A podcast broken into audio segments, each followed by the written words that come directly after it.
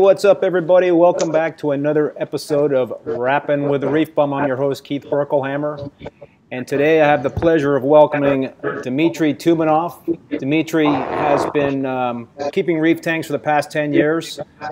And in um, March 2016, his 180 uh, gallon tank was honored as Tank of the Month on reefkeeping.com.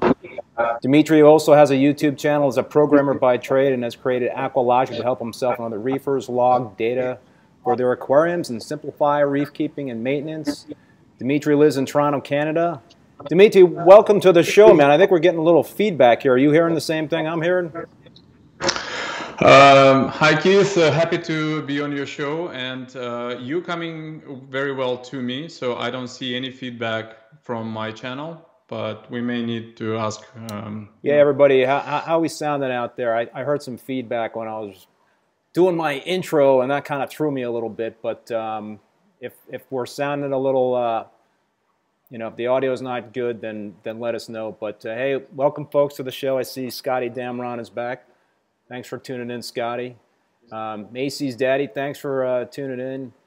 JLE Reefer, thanks for uh, for uh, tuning in and looking forward to the show tonight, Dimitri. Man, welcome uh, welcome to the show. And um, yeah, you've been uh, you've been a viewer on the show and and you've been a, um, a participant in terms of the uh, the chat and all that stuff. And we kind of chatted back and forth and decided to have you on the show. And I'm really psyched, man.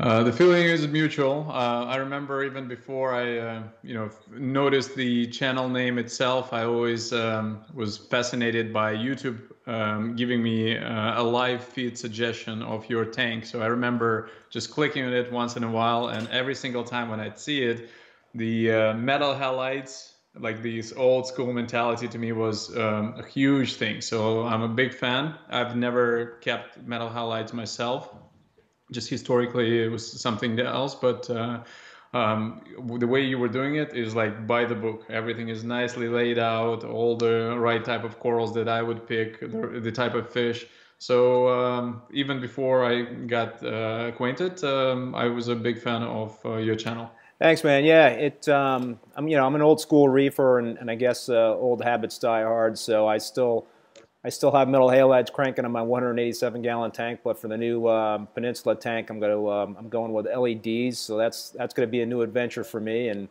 and uh, it's a little bit more complicated with LEDs. You know, it's not just plug and play where you you plug the uh, the uh, the halides into a timer and, and the lights go on and the T5s go on at a certain time. It's like man, you got a whole spectrum. You could play with different channels and intensity, and geez, I think you can go kind of nuts with that stuff.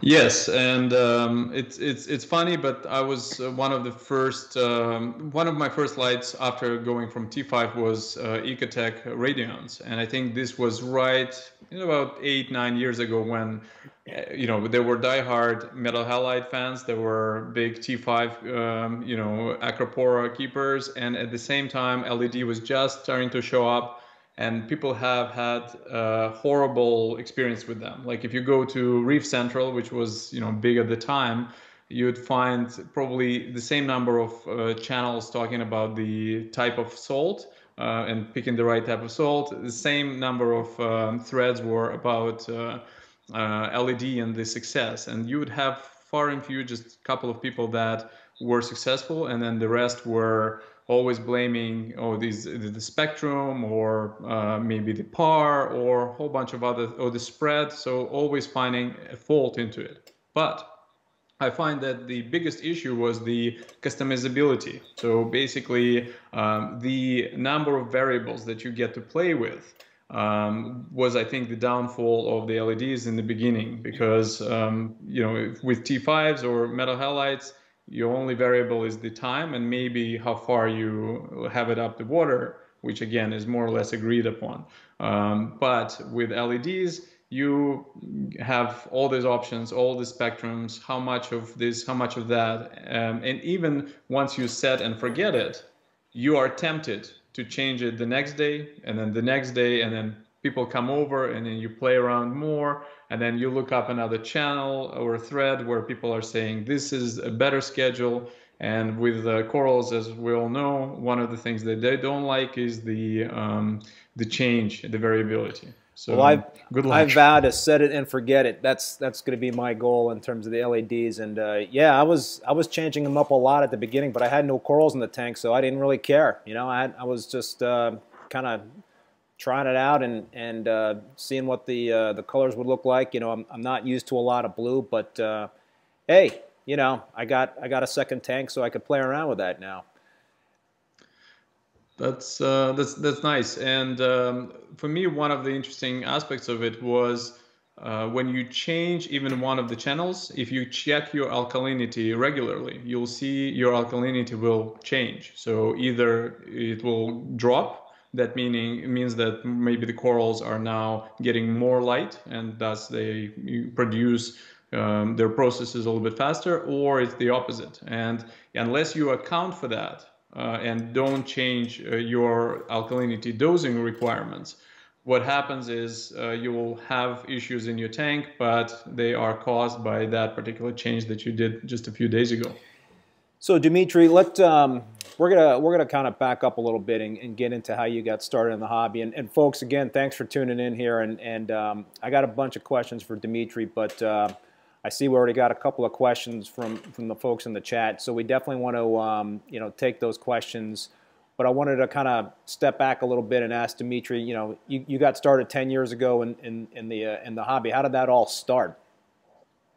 Well, I, 10 years ago, I started in saltwater, but um, since growing, um, I'm one of those people that at five or six years old, uh, growing up in Russia, uh, I didn't have a tank, but uh, my neighbor upstairs had a beautiful freshwater tank with guppies and neons, and that was the top of the line tank that one could have, you know, 30, 40 years ago. And um, what I was able to do is just pick up either some bugs or water bugs or whatever fish I could get my hands on and keep them in a, you know a jar. And uh, sometimes they would die and i had zero knowledge of uh, you know the uh, nitrous cycle or nitrogen cycle and whatnot.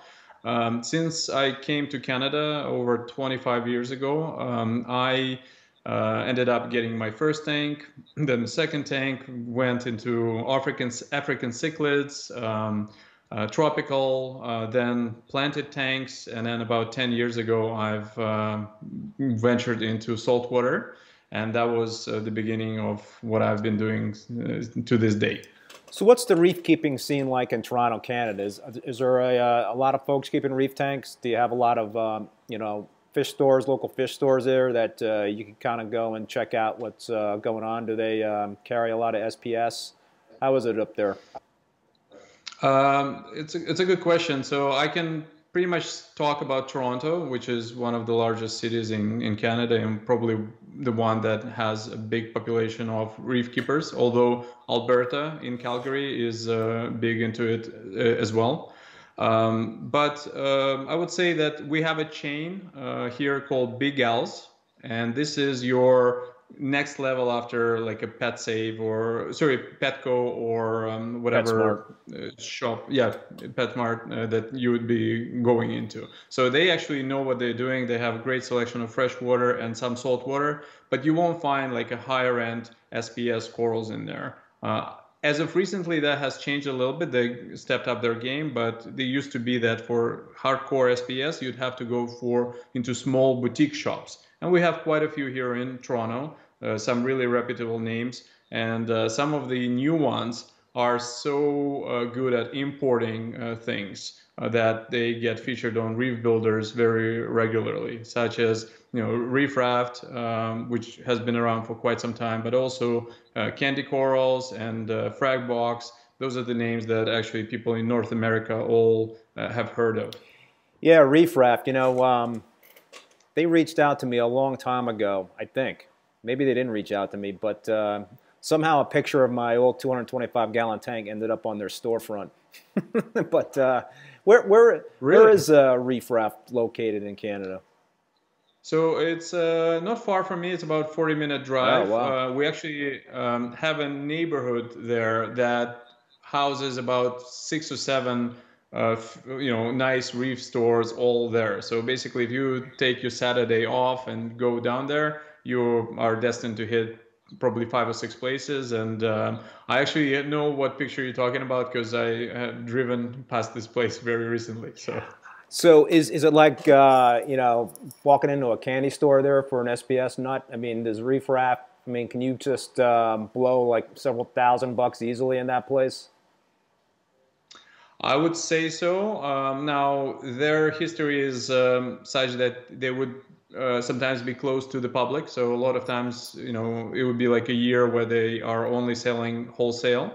Uh, but this is the place where if you want to get like the named corals, you know, the pink Cadillacs of the world, exactly. Like you would go in and, um, you know, you probably can find a few frags that are 40 bucks but most of them are 100 200 and, and, and, and more so depending on what's in vogue yeah well sounds uh, sounds pretty tempting but i guess uh, you better uh, bring your paycheck when you go to that place and then you better be able to keep it yeah um, that's yeah. that's another yeah, one yeah so um, dimitri let's um, Dimitri was kind enough to shoot some video of his uh, of his system and his tank, and he even shot a, uh, a video of his uh, uh freshwater planted tank, and, and we'll uh, hopefully get a chance to talk about that.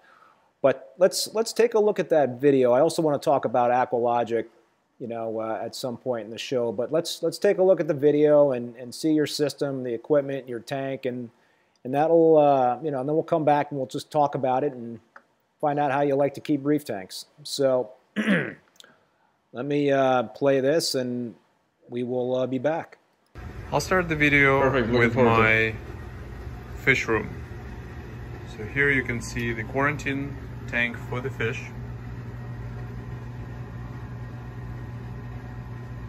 And this is the stage one quarantine for the corals.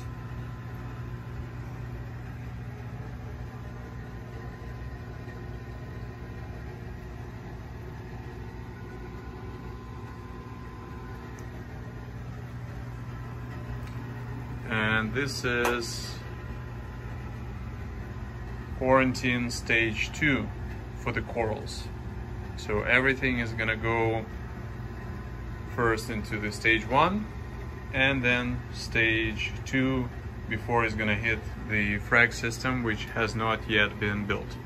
And over here we've got some equipment. This is my treasure reef and you can see that it has fully grown in. It's a Waterbox 190.5 uh, system. And here I've got almost every single coral, I think every single coral has been grown out of a tiny frag. I have a new edition of a powder blue tank here. And overall the tank is doing very well. It's uh, lit by four Hydra 64 HDs. I'm already growing some frags and recently I've modified the sump to be growing even more frags in here.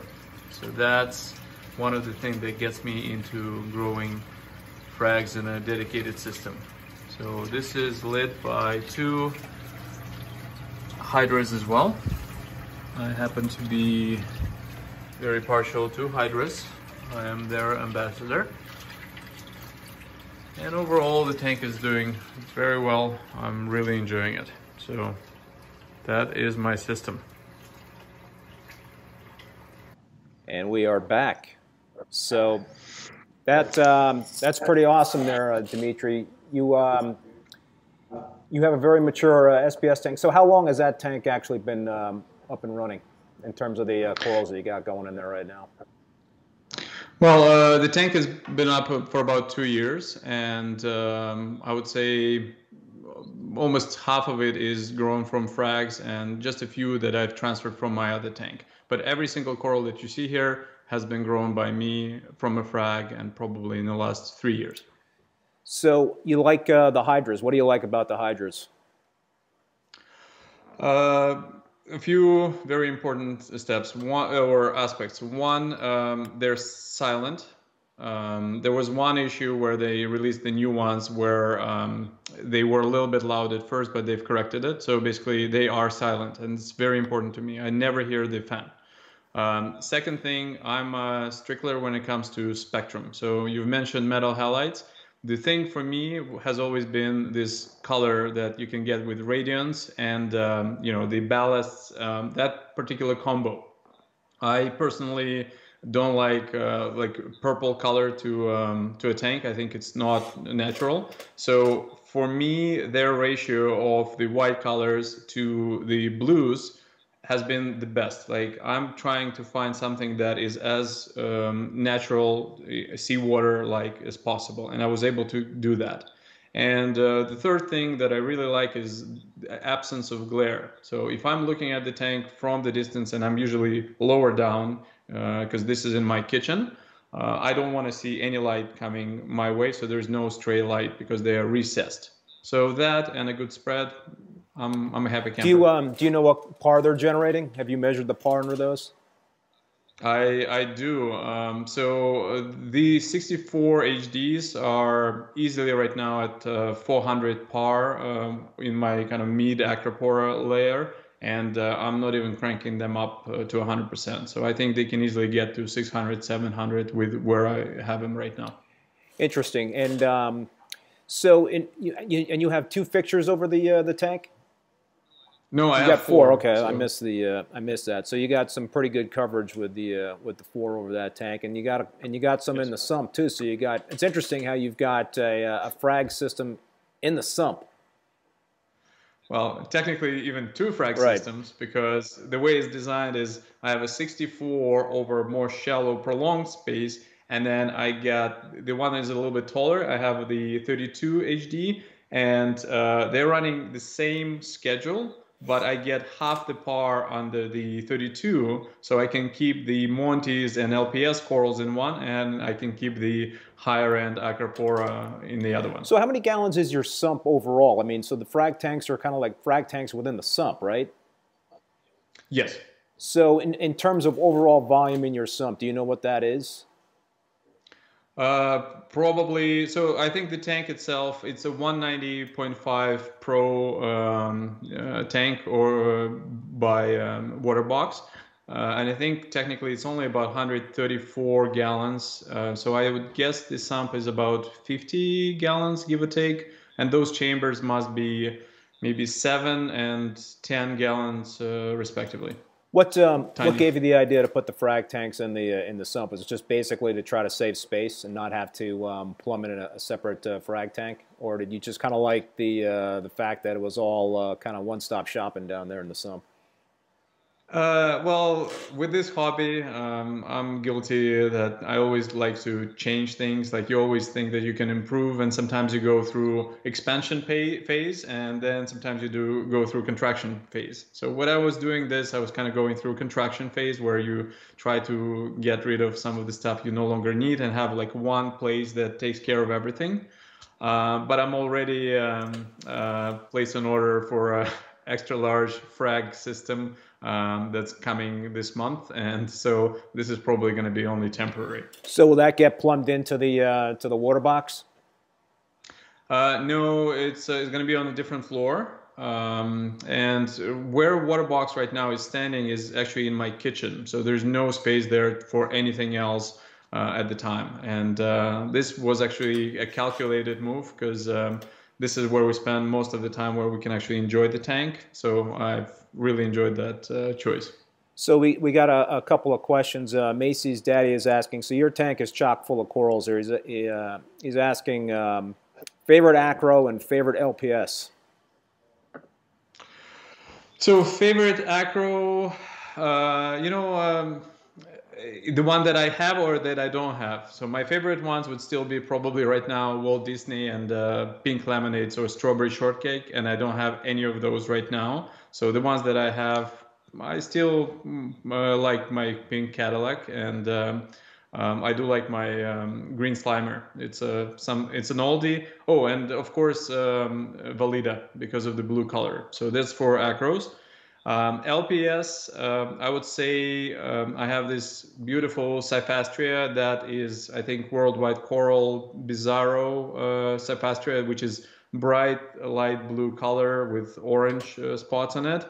And I do do have something called Darth Maul, which I think also came from uh, and um, it's it's a crazy color. It looks like basically the picture of the Darth Maul from Star Wars. Uh, somebody took his face and just put it into a coral. Gee, well, I'll tell you, Green Valley Slimer that brings back memories. I had I had one of those in my 225 gallon tank, and I, I, I swear to you, the thing actually was growing out of the water through the uh, top of my tank. It was it was just growing like a weed. I actually had to get rid of it. It was just so prolific and and, and growing so fast. It was such an aggressive coral and I've got a couple of those in my tank right now. Um, not not the uh, Green Valley Slimer, but I've got the uh, the Tub Stiletto Monty, eh, which mm-hmm. is just really really fast grower for me.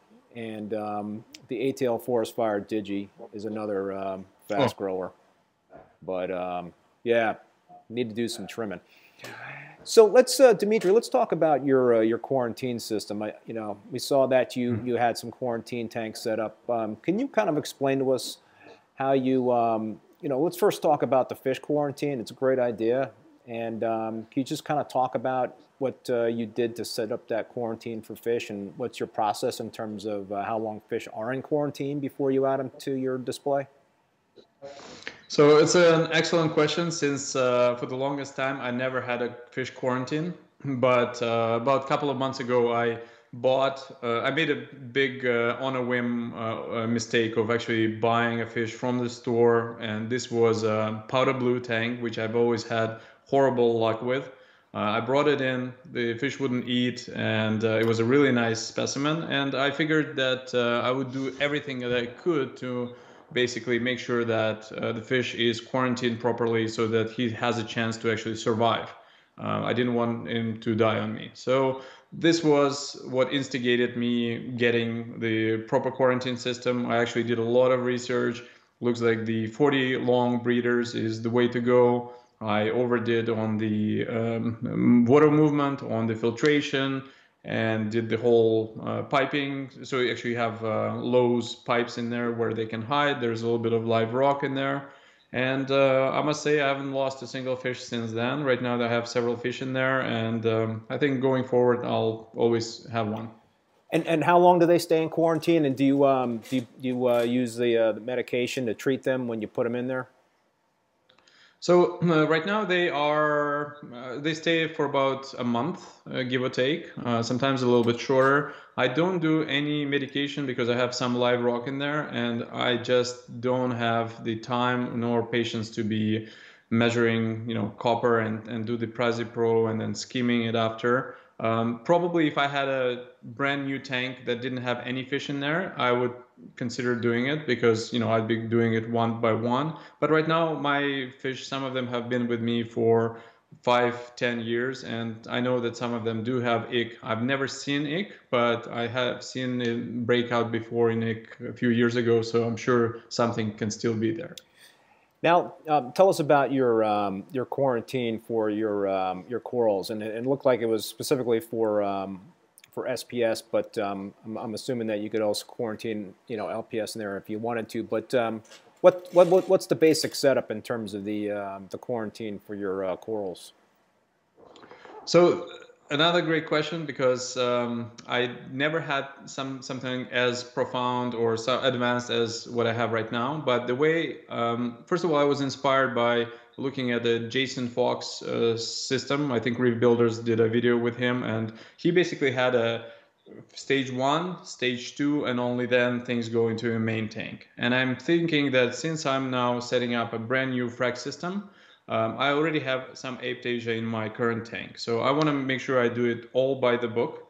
And um, my protocol is at least a month under uh, in, in Coral 1 system. So basically C1 as I call it. I have a big flipper magnifying glass on top of it. I can it's all on my uh, chest level so I can actually see each coral and I can observe it. It's a very simple system. It's got a skimmer, it's got uh, a nice uh, Nero 5 uh, power head, and I have um, some uh, actually my old 26 Hydra uh, on on top. So after one month here, I'm to be moving every coral into batch two, stage two system, and then monitor it there for at least another month. And only then they're to go into one of my main systems. So what happens if you find a pest? Let's say you see an acro-eating flatworm, you, you know, on, on a uh, on a coral. What's what's your process? I mean, do you um when you bring in new frags and corals and, and what have you, do you pretty much snip the um, the branch off of the plug? or do you just inspect the base of the uh, the coral in terms of where it's encrusting with a magnifying glass to see that it uh, does not have any eggs? What, what what's your protocol if you do find a um, a pest? So um, I think uh, me uh, not uh, doing things properly is the reason I have Aiptasia in my main tank in the first place. And I was examining everything under a magnifying glass, and I was doing all the dips and I don't think that this is enough. So basically now it's all going to be just small chunks. I'm going to be I'm keep already breaking off all the um, plugs. I'm putting new plugs in. I'm waiting about a week and then I'm actually putting all of them into the dips once a week. Check whatever something is going to come off of it and then I re-glue them. So it's a lot of work, but um, if and if I will see something, I will just reset that month to the day until I actually don't see anything. Does do you uh, find that the corals get a little stressed out through that process? And um, if you do see them uh, getting stressed out, do you have another um, kind of um, path for for those uh, corals to try to ease them back into the uh, you know the system? Um, right now, they are stressed out. I'm just giving them more time, and I'm sometimes lowering the light and what I do also is try to make sure there's enough uh, food in the water column for them to get some extra nutrients from. Um, but I find that with uh, quarantine, whether it's fish or coral, it's either or, right? I mean, um, you either have to do a complete thing uh, or you can try to mitigate it, but you're probably going to get something through eventually. So we got a question from Matt Greer. He said, um, is asking, I've got uh, coming tomorrow. I bought from a reefer online. Uh, what's the best way to QT that so I don't enter any pests into my system? Well, do you have any advice, Dimitri, in terms of Chaeto? Well, um, I, I, think the main question is where um, he's getting uh, or she is getting this uh, from.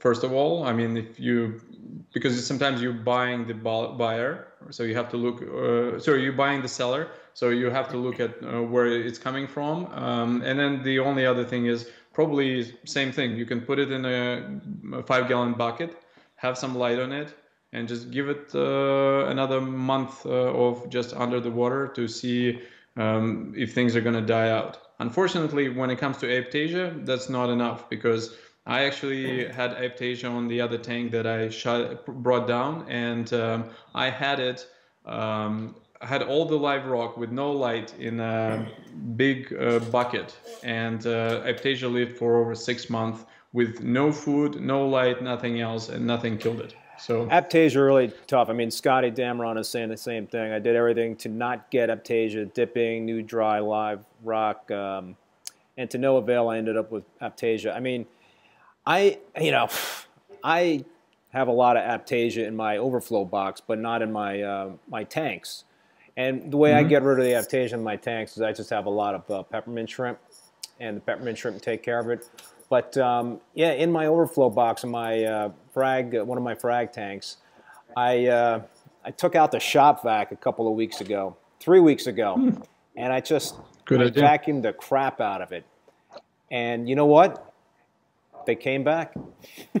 I mean, I thought I got every last bit of them and somehow they, uh, you know, one or two survived and they came back. I mean, they are just so resilient and such a tough pest. I think it is very um, difficult to to totally rid a system of uh, Aiptasia. But I've I've always found that if you put a ton of peppermint shrimp, you know, in a tank with Aiptasia, that uh, typically that's going to solve that problem.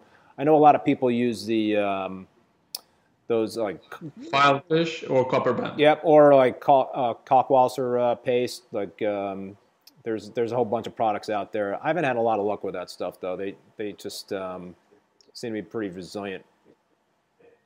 I uh, I gave it three months, where every two weeks I'd spend an hour using Kalkwasser paste on all of the Aiptasia in my fr- previous frag tank, and same thing as what you're describing. I wouldn't see a single Aiptasia. Two weeks later, there's probably double of them. So I don't know what's going on, but it's uh, it's very frustrating. Dimitri, let's talk about um, filtration in your uh, your tank there in terms of the um, the biological, mechanical, and chemical. Let's let's start with like biological. Did you start that tank with um, dry rock and, and had a whole bunch of um, you know bacteria boosting uh, bacteria products to, to start the process? Was there some live rock involved? Let's uh, let's talk about that for a second. Um, so this particular tank uh, is was all live rock from my previous tank. So and even whenever I was downsizing, I would always keep my old rock and just have it circulating somewhere. So I'm a big believer in big bacteria.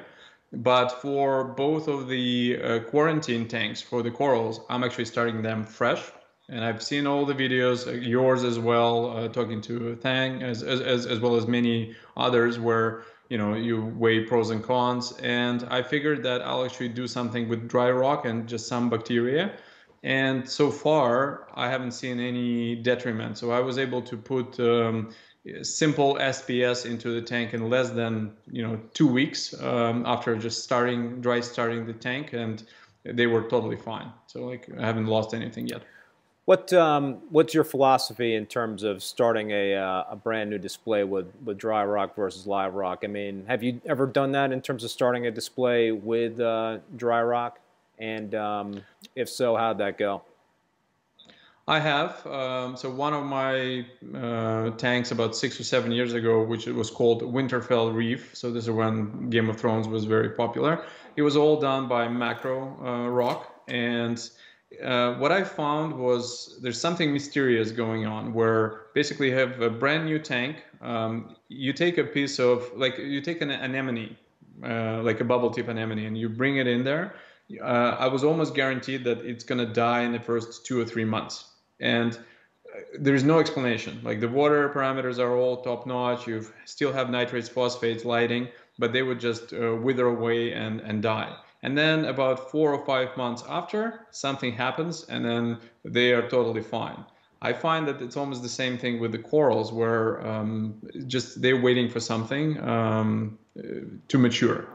I mean, I've talked about this a lot on the show that, um, and in my videos, I uh, I'm a big fan and proponent of live rock, and I've I've always started my tanks with live rock, except for my 187 gallon tank about five years ago, I did dry rock only, and and um, it was tough, man. I just could not grow the uh, SPS like I normally could. I had a lot of issues with the tank, and so with the mm-hmm. uh, with the new um, Peninsula tank, I did use uh, live rock, and for the first time, I actually had the live rock shipped in water. And, and KP Aquatics, they um, they recommended that I that I do that, and it just came with a whole bunch of you know critters and awesome coralline algae, and and the tank cycled within a week or what have you, and I didn't have to use any bacterial boosting products and, and what have you. But listen, I know a lot of people have great success with um, dry rock only tanks, but I, I, I, do firmly believe that the biodiversity of live rock really does help and that you can get uh, SPS up and running quicker in that sort of tank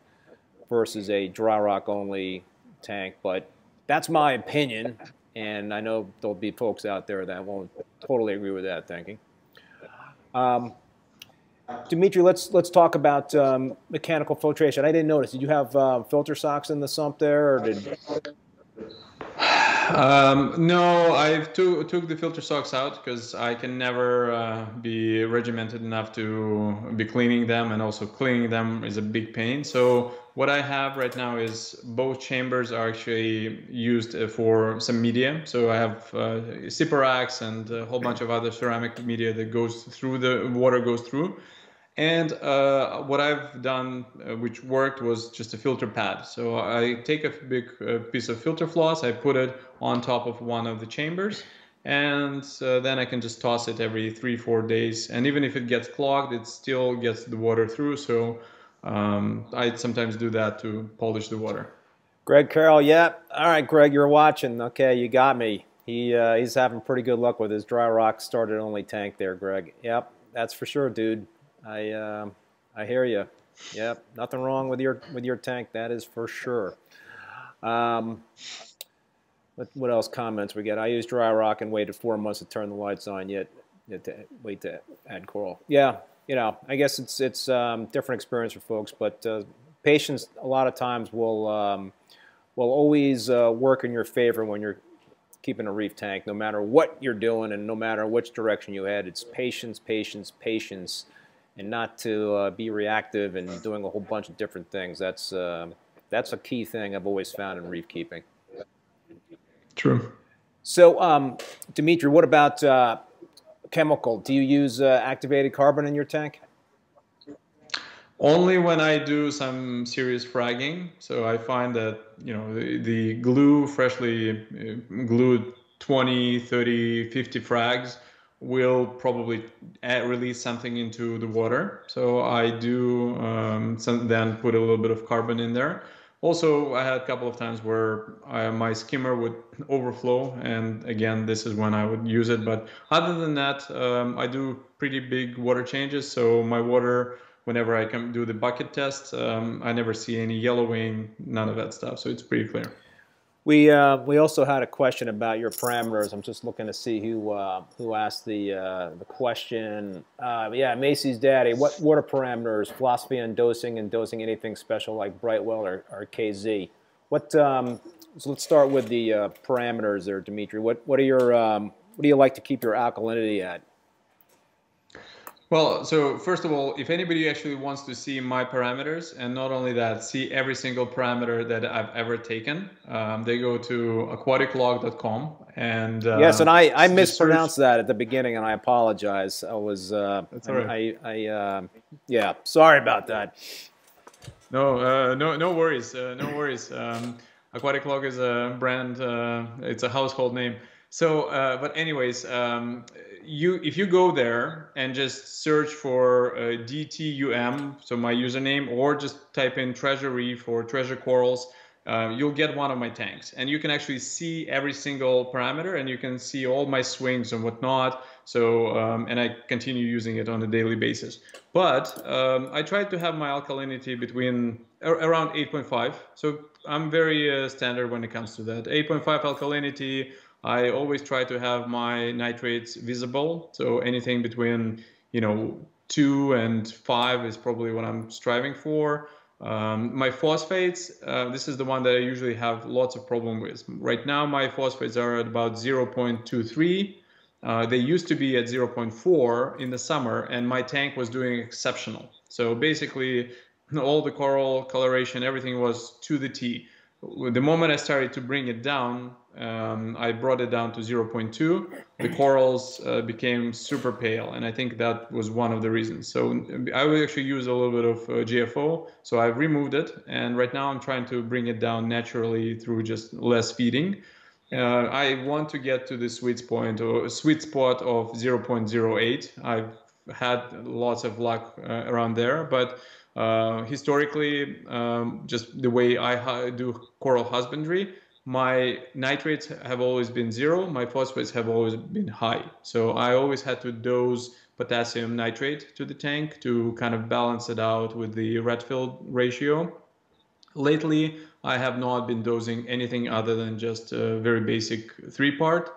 And uh, I have so much fish in my tank that um, I think my nutrients um, are coming in at a high level. Let, us let's, let's dig into phosphate a little bit, and, and that's kind of a frustration of mine in terms of getting an accurate read, at least for me, on, on my tank on phosphate. I think um, that's that's a tough one, and uh, I'm curious in terms of what you're using for uh, for a test kit, or you know what are, what are you using? Is that um, have you done ICP tests to uh, to determine your phosphate? Are you using a um, what what what kit are you using at this point? Uh, so I use Hanna for alkalinity and for phosphate, and uh, I find it's pretty, very accurate if you have proper testing technique. And I think my technique now is pretty top notch.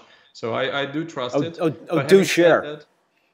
That, well, um, you like I use a, a mini pipetter. It's a thing that takes in exactly 10 milliliters of water, so it's sharp. So I don't look just at the meniscus uh, layer there. Um, I always so there's a few little things. Um, uh, the uh, vial itself, it has a marking, uh, 10 millimeter marking at the front. So I always make sure that when I put it in, it's facing me. So when I'm doing the test one, it's there's no uh, changes in the glass or reflection. So it's always the same.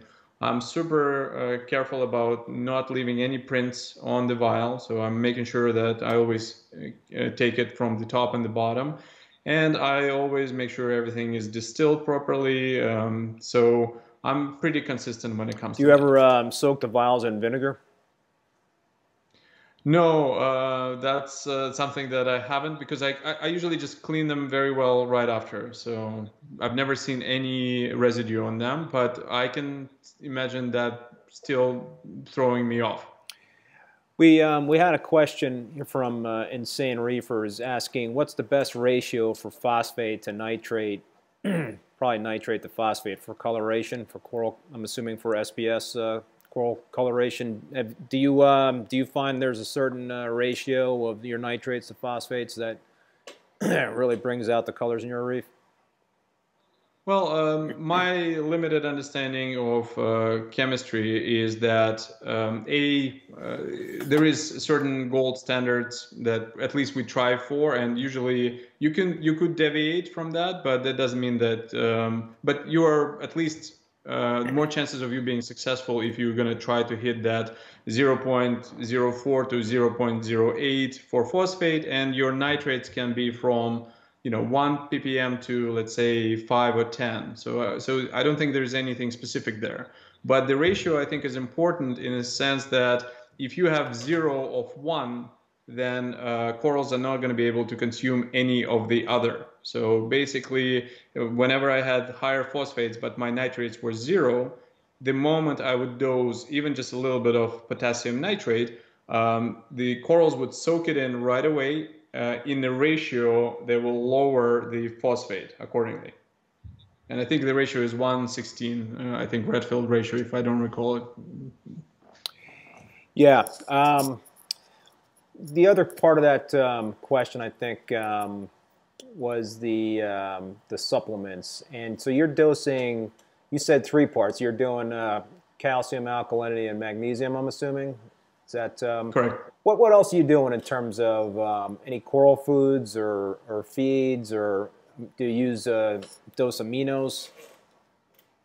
So um, I have used Reefroids uh, a fair bit, and I find that when it comes to simpler corals, uh, LPS, um, you know, Gonies, they seem to all really enjoy it. Um, but for Acropora, I find it like I've never seen any it do anything other than increasing my phosphate, so I have to be very careful. So I try to dose them uh, sporadically and, and, and sparingly.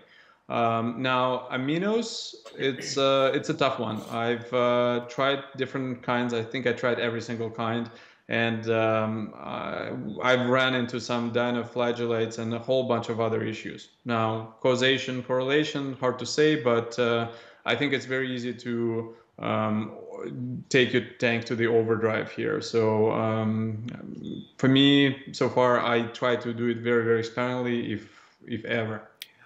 Um, you mentioned uh, GFO. What um, is is that your main um, source in terms of nutrient export, or are you? Um, I didn't notice any Chaeto or, or what have you. You're pretty much using GFO as on an as needed basis and, and doing protein skimming, and that's pretty much what you're doing for nutrient export.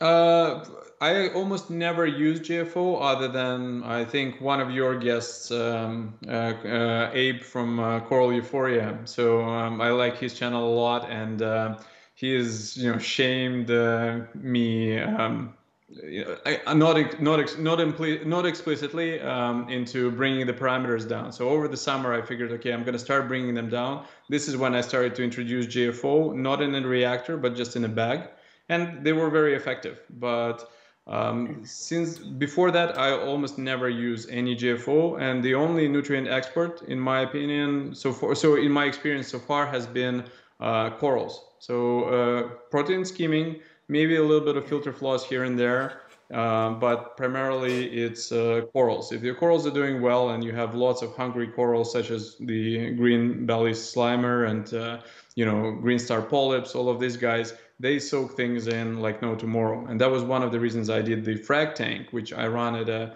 different light schedule. Is a it increases my pH because uh, there's always some photosynthesis going on, but also this is another place where all the montes, all of the fast-growing corals they will be sucking all the nitrates and phosphates out of the tank. Yeah, no, I mean that's a good point. It, it's really like two different scenarios in terms of nutrient export. It's it's really kind of like the uh, the beginning stages and, and the early stages of a tank, and in terms of what you're doing to kind of keep nutrients, you know, the nitrates and the phosphates in, in check and and uh, within range in terms of what your targets are, versus having a mm-hmm. mature tank. And yeah, it definitely if you have a mature tank with a lot of corals, then um, those do, do act like sponges and um, really can um, bring bring down the uh, the nutrients a lot. I mean, almost to the point where it's like zeroed out, but it's really like they're taking it in as fast as it's coming in. You know, in terms of the um, whatever you're doing in, in terms of probably you know fish food and and and what have you. That's most likely the uh, the source in terms of the um, you know nitrates and phosphates. Do you do you feed your fish heavily? Uh, so I have been feeding them super heavily. Now I'm just feeding them heavily. So um, yes, I, I, feed a lot. So Dimitri, now that we've been talking a lot about in terms of testing and, and parameters and whatnot, that's a great segue. You, you talked about um, you know aquatic log. Give us uh, give us some more um, information in terms of what that's all about and and uh, you know how folks out there can can utilize that. What um, what's a skinny on uh, aquatic log? So uh, back in the day, and by the way, you may actually know the guy uh, Brad Urbanek. Uh, he was super uh, big on the internet uh, about 10 years ago. He's probably I remember seeing him in Tank of the Months all the time. So really good reefer. Um, and um, I just joined the reefing community. The first thing I figured was you need to be diligent about your test parameters. Uh, the first thing that you do when you Google that, his spreadsheet would come up. So he actually did a little spreadsheet in Excel um, that had all the you know columns and the colors and some calculations there. And uh, being a programmer by trade, the first thing I figured was like, well, I can do that, but in programming. So I built a little website called Aquatic Log, and um, it went live. I actually contacted Brad and talk to him about you know what he wanted from the actual website. At the time, there was no mobile applications, nothing. So he gave me lots of good feedback, and I was coding like crazy, you know, nights, uh, weekends, basically building something that I would be doing using every single day myself. And the moment I went live with this thing, people started to find me on forums and started to create accounts and uh, for about four or five years, this was super popular. And then a lot of people started asking for the mobile applications. And basically, this is where I shifted my focus. I'm now coding primarily the iPhone and Android applications. I do all the coding myself. Uh, this is usually me doing things at night. And uh, the main goal here is to keep track of all your parameters. So basically it's one page, you can click a screen, it won't lock out on you. You have all the timers, multiple timers if you wanted to. And then you can see what my alkalinity was before. I can click, I can readjust, and I can put in all of them all at once with my wet hands as I'm doing all of this. In addition to that, I've added photo sharing, so you can actually keep track of your photos, you can keep track of your products, as well as your inhabitants. And one really cool thing that I've always used in it is, for example, a new product comes out and then you want to see all the other tanks that use it. So you can actually go in and click on that particular product, find all aquariums and their sizes, and most importantly, uh, you can see the photos of their aquariums because being a, a regular on all the forums, a lot of times you can hear somebody uh, you know, talking bad about a particular product or they recommend another product or share their experience, but you have no idea how good of a reefer they really are. With this, you can actually click and you can actually see their aquarium and their parameters and you basically understand where they come from. So that's uh, been a wild journey. It's my eighth year running Aquatic Log, and um, I'm still as passionate about it right now as, as before. Do you have to put a picture up there if you have an account in Aquatic Log? No, and you can also make your aquarium private. Oh. So if you don't want to share your parameters or what you have in there um, with anybody, then it's going to be just yours and private. Nobody else will find Is it. there any integration with um, with the Apex and, and the GHL Proflux? Can you um, you know export data from those uh, you know systems into Aquatic Log? So uh, with Apex, uh, you can do it real time. So you can actually um, have it, you know, check uh, things every day or every week. Um, GHL uh, doesn't have an API, but I also integrate with uh, Reef uh, Keeper and uh, Digital Angel, all of these guys. So interesting. Um, let's uh, let's let's take a, another. Um, I'm just looking at the chat here, folks. I just want to remind you if you have any um, you know more questions, that feel free to um, put them in the chat. Got Dimitri here for uh, for a little bit longer. But um, what did I want to ask you, Dimitri? The um, let's let's talk in like in generalities, and, and you know, and, and watching your YouTube channel, you're um, you're very upfront and open in terms of you know things that um, you know go well for you, but also you you talk about things that don't go well for you. So you know, you've had you've had some videos uh, recently about um, you know some mishaps with the tank. What um, what what mistakes have you made in the hobby, and what have you learned from them? You know, I mean, it's a journey we're on here, right? So, uh, if I had uh, uh, five uh, cents for every mistake I made in this hobby, I'd probably be net zero on how much I spend on this hobby. Uh, but having said that, um, you know what? I've made a lot of mistakes. My biggest mistake, and this is not, this is uh, about four or five years ago when I had an amazing smaller reef. So I had a, a reefer uh, 250 Red Sea, and it was stocked with the best, my most precious SPS corals I've ever had. And by the way, we knew that we were moving. So basically, when I was downsizing from 180 gallon tank that you've uh, you know we've seen on the videos to something smaller, I kept only creme de la creme corals. And then we were moving in February, and I made the worst mistake that uh, you could have happened. So I've planned everything. Um, we did it fairly quickly, but I used the same sand. Why I did it, I have no idea. So like, it's just it's one of those things where it's like getting a powder blue tank. You know that you should probably see him eat in the, the store, and yet sometimes you just forget about it. So I just missed that particular spot uh, in my checklist, and uh, we put everything together uh, very quickly. And then all of my corals started to release the slime, and I saw with my own eyes the fruit of my labor, something that I've spent years collecting and and and, and spending all this time on the money and, and whatnot. They all died. The only maybe 20% of the tanks survived, and that was just devastating. So that was probably my biggest uh, mistake that I've made so far. You know, we all do it. Um, I remember early on in my reef keeping um, career, I was um, at a local fish store, and this guy in Connecticut just had um, great SPS tanks, and and um, you know he was using I think 400 watt bulbs over this tank, and he um, he had them in, in uh, pendants, but he didn't have any of the uh, the lenses. Where he he'd taken the lenses out of the uh, the pendants to increase the par. Oh, the, the glass. Yeah, the glass. About, right? Yep. So he, oh, you so UV, right? Yes. So he took the um, and these were uh, single-ended metal halide bulbs. So I had I had double-ended HQI 250 watt metal halide bulbs. Like I'm gonna try that. I'm gonna I'm gonna get some more par. I'm gonna take the uh, the glass out of those fixtures. And uh, I did that, and man, after a couple hours, the the tank was like milky white because the, the, the corals pretty much fried. There was no UV protection because those those bulbs have no UV uh, protection in the glass. Yeah. The, the single-ended uh, metal halide bulbs do, but the 250, yeah. the double-ended um, don't. And I even had some fish that got burned because of that. And um, Man, that was a stupid mistake. but you you know. If I'm not mis- if I'm not mistaken, you could have lost your eyesight. Oh, really? Right? It's, yeah. Well. Yeah. So. Yeah, that was not that was not a good day in the uh, the reef bone um, reef uh, world there.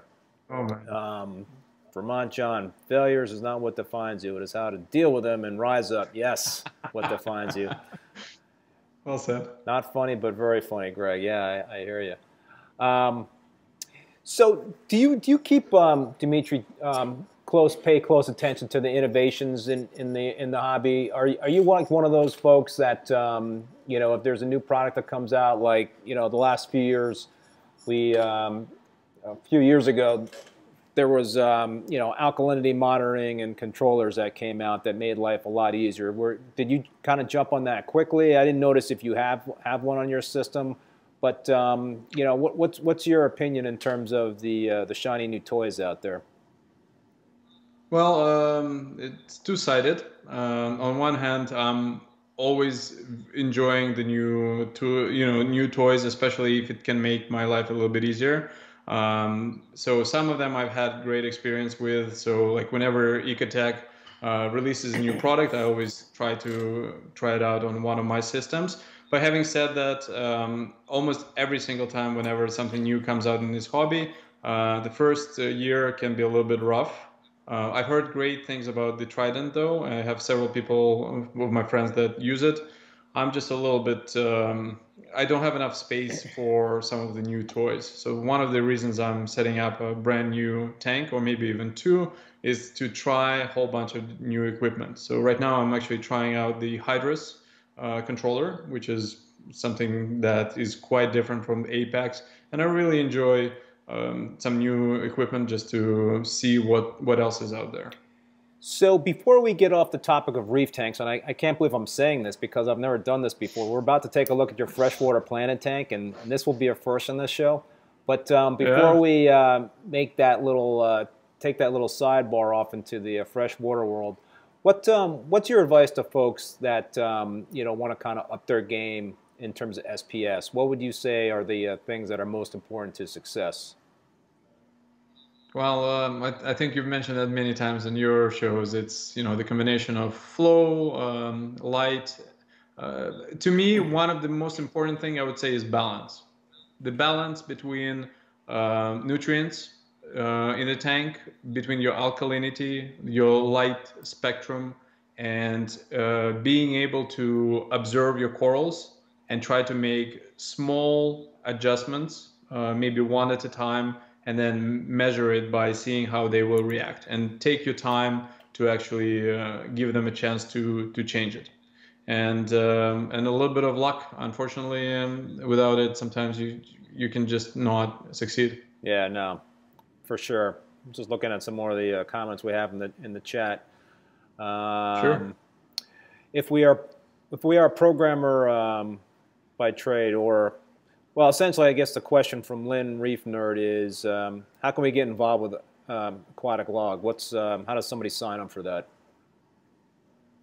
Well, uh, if if somebody wants to uh, use it, you can just go to aquaticlog.com and sign up, or just search for the app Aquatic Log in any one of the stores and download it and create a username, and off you go. So, like the basic version is free, so um, you can pretty much do anything you want there. Now, if you want as a programmer? Yeah, if she wants to be a programmer, um, help you out. Uh, so first of all, if you uh, want to communicate through the API, I have one, so you can actually connect and uh, push your parameters. If you, I have several, uh, you know, reefers out there that run their own Raspberry Pis or some other systems, and they basically build their own contraption to measure things, and they just give me uh, through the API all the parameters, so it integrates. But you can just email me at support at aquaticlog.com with whatever you have as a suggestion, and uh, let's see where it takes us. Okay, cool. All right, man. I want to play your uh, your video, of the freshwater tank, was pretty cool. So um, let's take a quick look at that, and then we will uh, come back and chat quickly about that because I don't want to keep you too much longer, man. It's it's already eight o'clock here on the East Coast. So um, well, let's take a look at the freshwater tank and come right back. And sure. this is my freshwater aquarium. The cool thing about it is that it's lit by three Radions freshwater XR15s. So the tank has actually been around for probably at least two years. I had experimented with the Peninsula style, uh, which is quite unorthodox for freshwater, and also ended up doing something a little bit more conventional. So doesn't take a lot of time and it's a great uh, palate cleanser um, when you work on reef aquariums. Palate cleanser, huh? Nice. That is um, that is awesome. I've, I've uh, that's really kind of like how I got into reef tanks. Well, I got into reef tanks because my father, when I was growing up, kept mm-hmm. um, saltwater only uh, tanks. But um, I tried, you know, before I had reef tanks, I tried planted tanks and aquariums, and I just could not get those things going. And um, I assume that you need to um, use CO2. I believe it. Is it over or is it still? Yeah, no, we're uh, we're on live, man. Oh, oh, sorry. um, yes. I'll start. Um, the... So I do run CO2.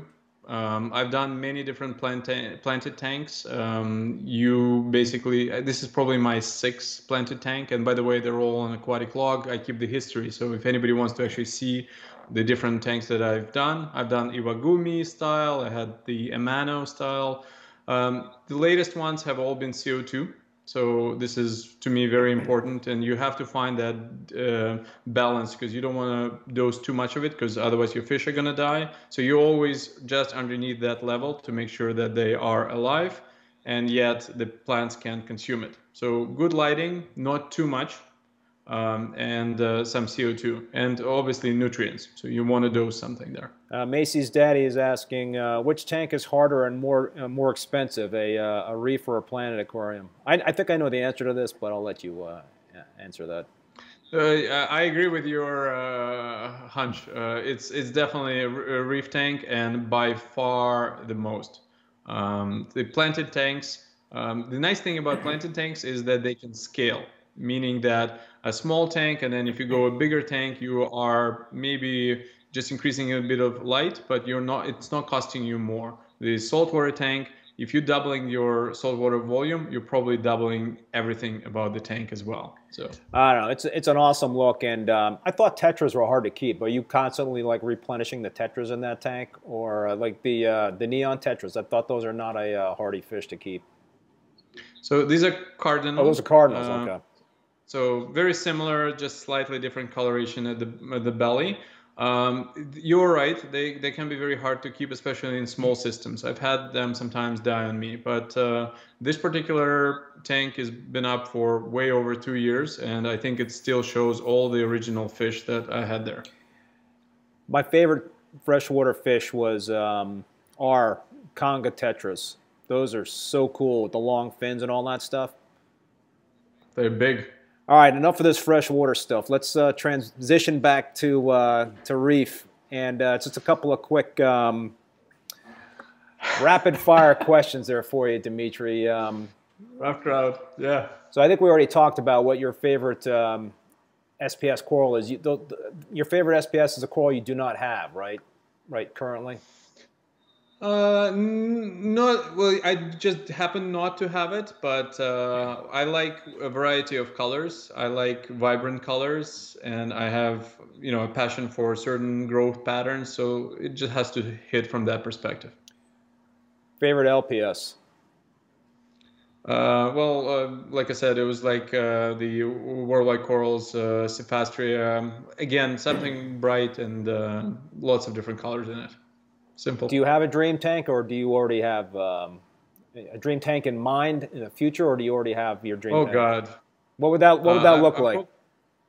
Uh, I probably at least three, four tanks away from my dream tank, and I think I've always been. Um, but uh, it's probably going to be uh, at least three to 400 gallons minimum, um, maybe hole in the wall kind of thing. With uh, my dream has always been uh, a good fish room. So basically, have a dedicated room right next to the tank that can do all the servicing, all the extra tanks plugged in and whatnot. So to me, half of the tank is what powers it and um, how easy it is to maintain it. And uh, my dream tank would be one day uh, a big uh, wall painting and then a big room behind it with all the proper equip- equipment, the table, lights, um, water that I can wash everything. So this this would be my dream tank. Yeah, I've. Um, it's it's tough because you know, the bigger the tank, the more expensive it's going to be. You know, just because it's uh,